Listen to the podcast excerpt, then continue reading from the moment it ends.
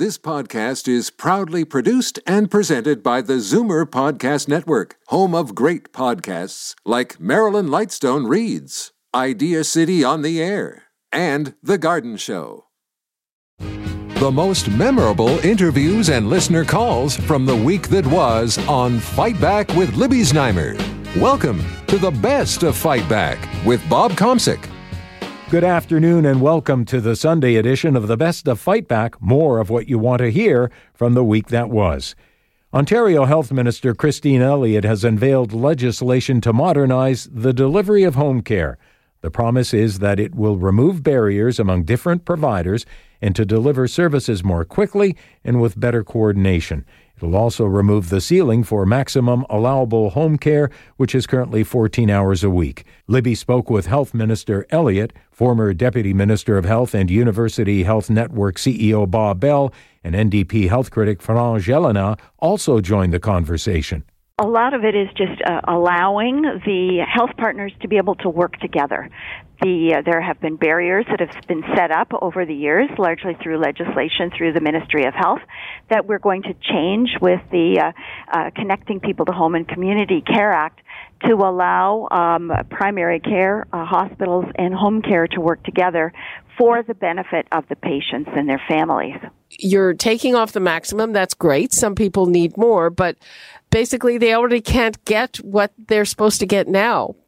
Well, we're certainly dealing with the question of personal support workers with respect to home care as well as in hospitals. And my colleague, the Minister of Long-Term Care, is looking at it with respect to her file.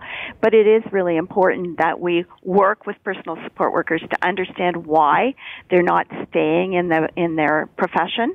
I think there's a number of issues there that we can deal with, because we know that we need more personal support workers across the board in healthcare, and we are looking at that somewhat as a separate issue, but of course it does relate significantly to home and community care. This plan, of course, has its critics, so let's bring in France Gelinas and Dr. Bob Bell. Let's start with you, Bob. What do you think? First of all, I'm delighted the ministry has chosen to stabilize the system by not creating chaos in home care leadership, governance, and administration.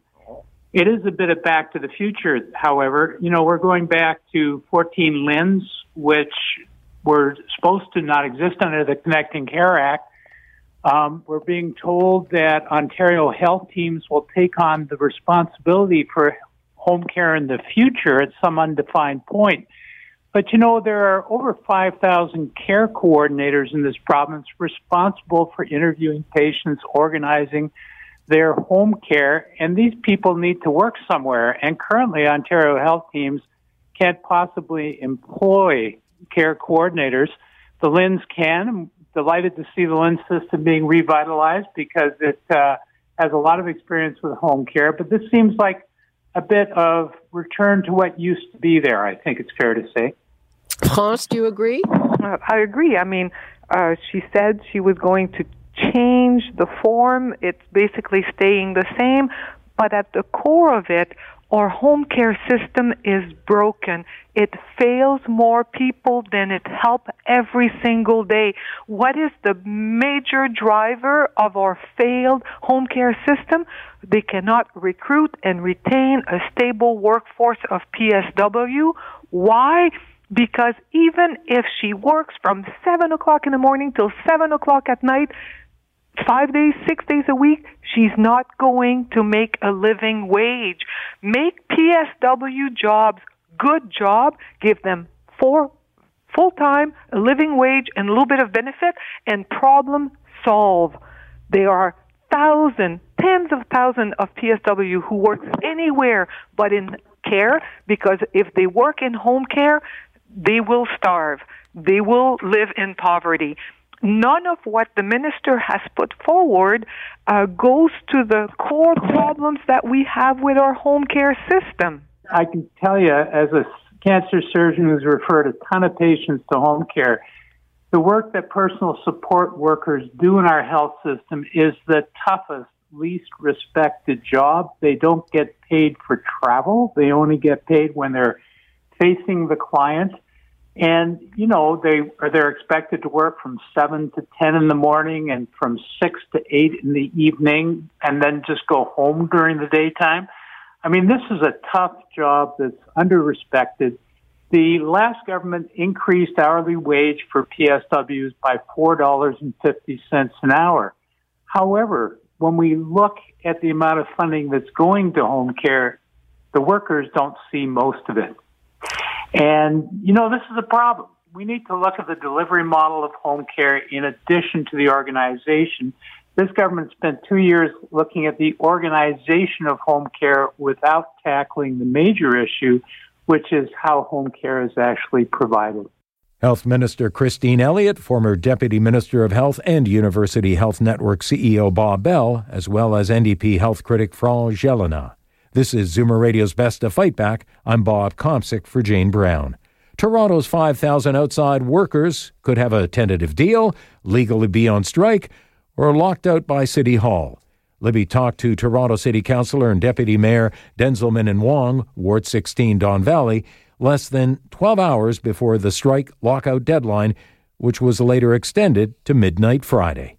We're making some progress. There are still some outstanding issues. We hope to reach an agreement, but we're still trying to work through some issues.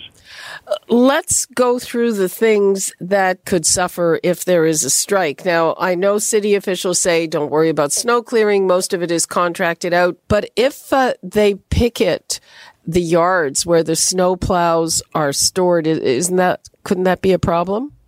Well, we could see some delays if they picket our yards in terms of salting and some of our equipment getting out. But they'll get out. They might be a little bit late, but they'll still get out. What about some of those sidewalk clearers? Well, it depends. To be clear, I think it would be depending upon the type of snowfall that we get. The one we're getting right now doesn't seem to be too problematic for anyone, so I think we'd be good to go for a snowfall like this. But if it was a larger snowfall and there were significant snowfall, I would hope that for safety reasons that we could get all our equipment out as quickly as possible. There's also the issue of garbage east of Yonge Street. Mm-hmm. Well, it would not be collected because, as we all know, that is done by those collections done by 416 west of Yonge Street. There will be a modified collection, but garbage will be collected. Garbage will be collected not west of Yonge Street. That's right. We're asking residents to put all of their garbage we're not going to pick up the organics. Okay. We're going to ask them to hold on to their recyclables, but we're going to be having regular garbage collection. Okay. So why can't you do the recyclables west of Yonge Street? Well, this also has to do with our transfer stations and picketing and related. We can't have the same robust service because of the troubles we might have at our transfer stations. Okay, and you're anticipating that? Sure. Yes, we are. We've got significant and robust contingency plans, but we also recognize that in a strike situation, the union has certain rights and capacities to limit us delivering services, and that's just a fundamental reality in labor disruptions. I guess the good news is that it's winter. It's not one of those summer garbage strikes like we had back in 2009. And that's the thing that we will, from the city's point of view, we want to avoid at all costs. We are not going to be in a position where we don't have a collective agreement or where we're going to be pushed out on strike in July and allow that to happen. That was under David Miller. It was a complete disaster. The residents were furious. And that's just not a reality this time around.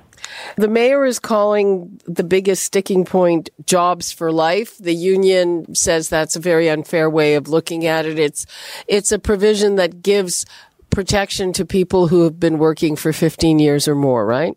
We have a number of issues that we're discussing at the table, and I think we've outlined them quite accurately in the media. Job security, benefits, parental leave, wages, and jobs for life still remain outstanding. Well, can you talk to me about the jobs for life thing?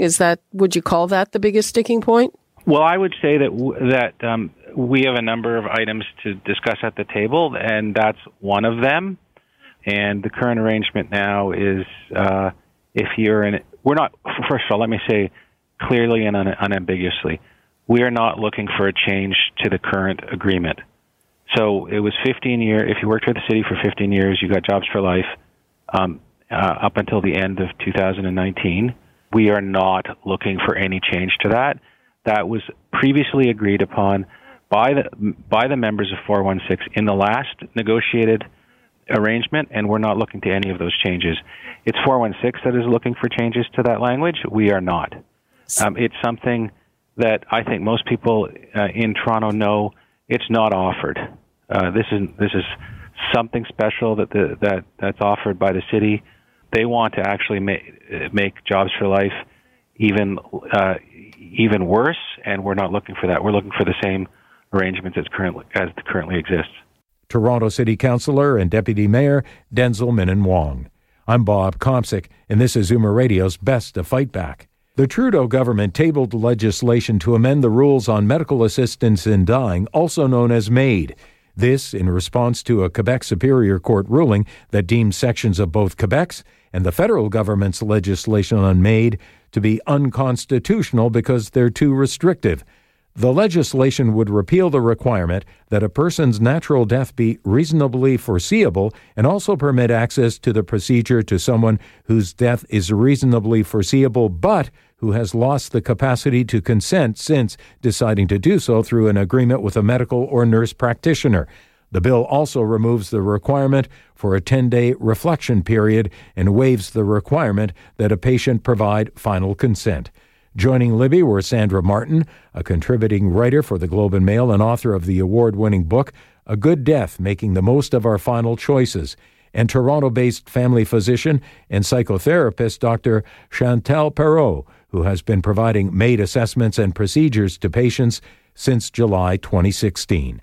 Well, I think there are a number of positive features to it, but I don't think it goes far enough, unfortunately.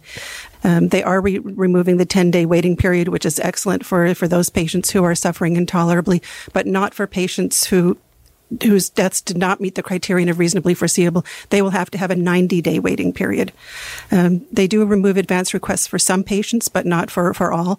The patient has to have made an appointment to have the MAID procedure, so that it can't be somebody like Audrey Parker, the woman in Halifax who died early because she was afraid of losing capacity. She wanted to stay alive as long as possible and then have MAID once she lost capacity, but it would have meant that she would have had to set a date. So she did set a date and die earlier than she otherwise would have. So there are a number of things that need more attention.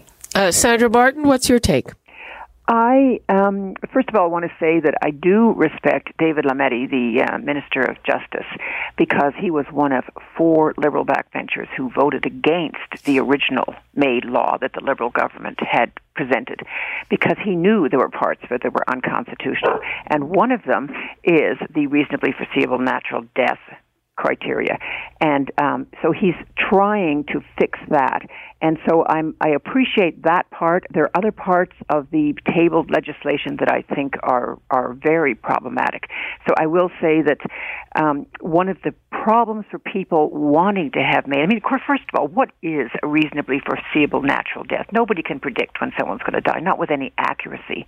So what happens, well, what will happen under the legislation is that patients who, at the end of their lives, if they're terminally ill, they need pain medication, and that may make them lose capacity, or they go in and out of consciousness.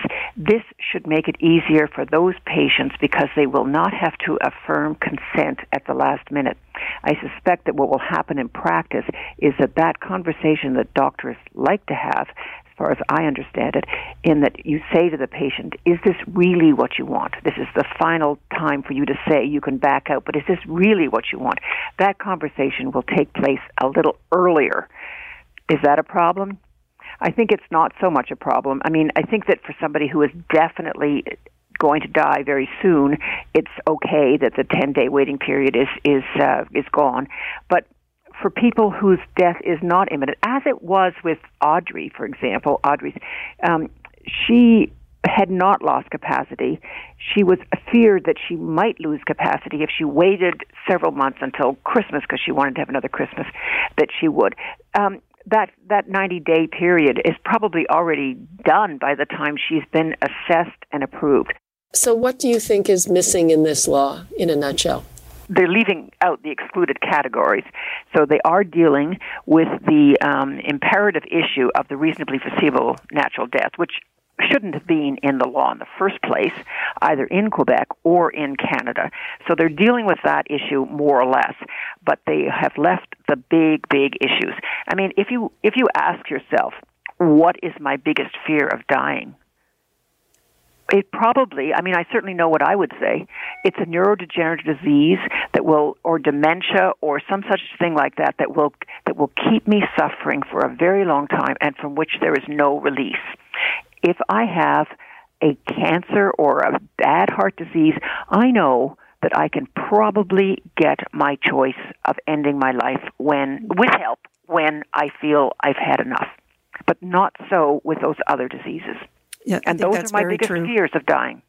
Go ahead, Dr. Perrot. That's very true. There are going to be many patients who are still going to be excluded with these changes in the legislation. And as I said before, I think they modified the reasonably foreseeable death criterion, but they did not remove it or repeal it. And because they haven't given a clear definition, there's going to continue to be uneven access across the country. And with the advance request, again, it will help some people, but the person has to be informed that they are at risk of losing decision-making capacity before they schedule their date if they're made. So if they don't know, if they have a sudden stroke between the time of the assessment and the date that they have chosen, they won't be eligible because they wouldn't have been told ahead of time that they were at risk of losing capacity, because a stroke is something that's unpredictable. So there are a number of things like that that are going to put patients at a significant disadvantage. Toronto-based family doctor and psychotherapist Dr. Chantal Perrot, who's been providing MAID assessments and procedures to patients since July 2016, and Sandra Martin, author of the award-winning book, A Good Death, Making the Most of Our Final Choices. I'm Bob Komsic, and this is Zoomer Radio's Best of Fight Back. We recently had confirmation of the first COVID-19 case in someone who had not traveled to an affected area. It's the husband of a previously diagnosed woman who had recently gone to Iran. While our officials are still emphasizing the risk here is still very low, there have been ominous warnings from around the globe, notably from the U.S. Centers for Disease Control, that an epidemic is coming, and the question is when, not if. To complicate things, we are heading into a very heavy travel season, March break. Will that make things worse? Foreign Affairs Minister François Champagne has advised Canadians to keep tabs on the latest from the places they're traveling to, and many are canceling their trips. Israel's the first country to advise against all overseas travel.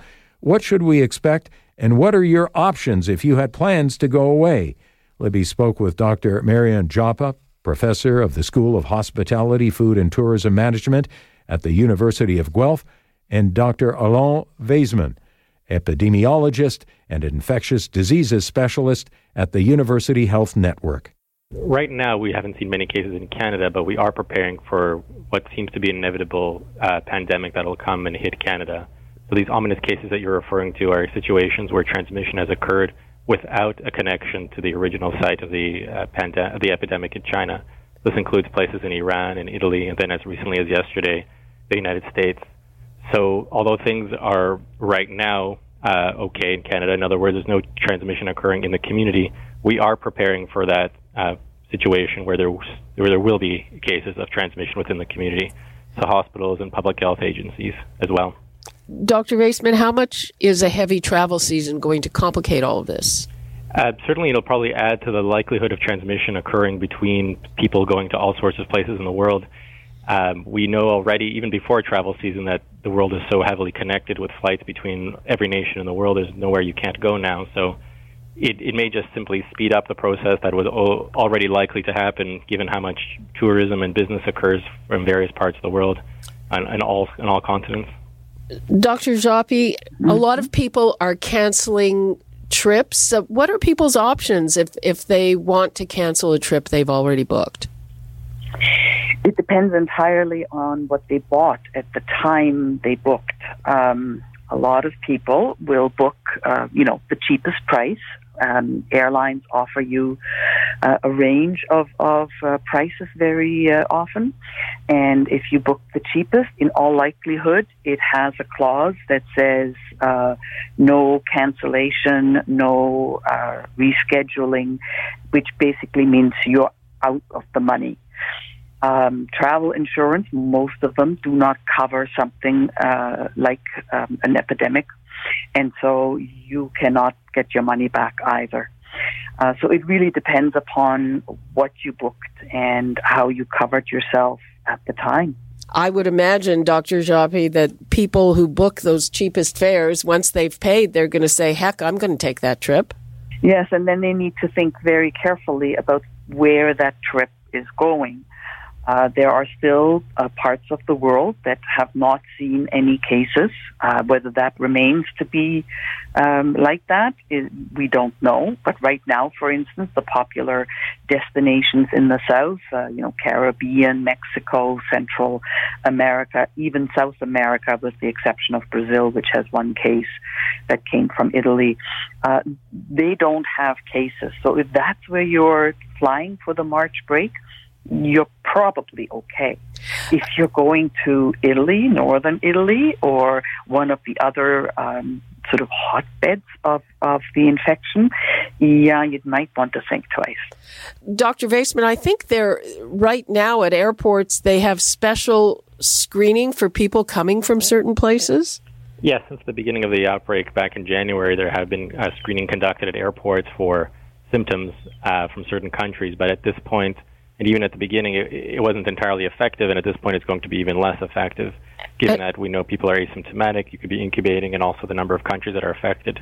So just speaking to that caller's point, that certainly we should have alcohol dispenser rubs available as often as possible in public areas, including the airport, but particularly in areas where people are going to be eating. That would be another important area to have alcohol rubs, and as he mentioned, it's important to replace them when they've emptied. Dr. Joppe, what would you like to leave us with on this? Right now, Canada is pretty safe, but you also have to consider whether you have underlying conditions, health conditions, such as diabetes or things like that will weaken you, because that seems to be the people who are most affected. The recovery rate is pretty good. I mean, something like 32,000 people have recovered from COVID-19 already. We always hear about how many have been infected, not so much about the fact that quite a few are now out of quarantine and are back to health. So it's not all bad news. And let's hope that we learned a lot with SARS, and Canada has a good healthcare system, and let's hope it'll protect us. Dr. Marion Joppe, professor at the School of Hospitality, Food and Tourism Management at the University of Guelph, and Dr. Alon Vaisman, epidemiologist and infectious diseases specialist at the University Health Network. You're listening to the best of Fight Back. I'm Bob Komsic. Fight Back with Libby Znaimer brings you comprehensive coverage of the news stories that interest you and your reaction to them on the phones. We've gone through the audio, and here are some of the best calls of the week. Sharon and Barry on coronavirus travel. We've booked 2 back-to-back cruises last May, crossing the Atlantic to Barcelona, getting off the ship there and getting on another ship with the same company, and going to France, Italy, Greek islands, and home from Venice. And we booked travel insurance and cancellation, and they will not cancel the trip because of what's going on there right now. And my husband and I are both very worried about going. Like, I'm a senior, and I'm just very worried because when we booked this, everything was fine, and we were really looking forward to it. And but right now, I'm not. And now, Fight Back's Knockout Call of the Week.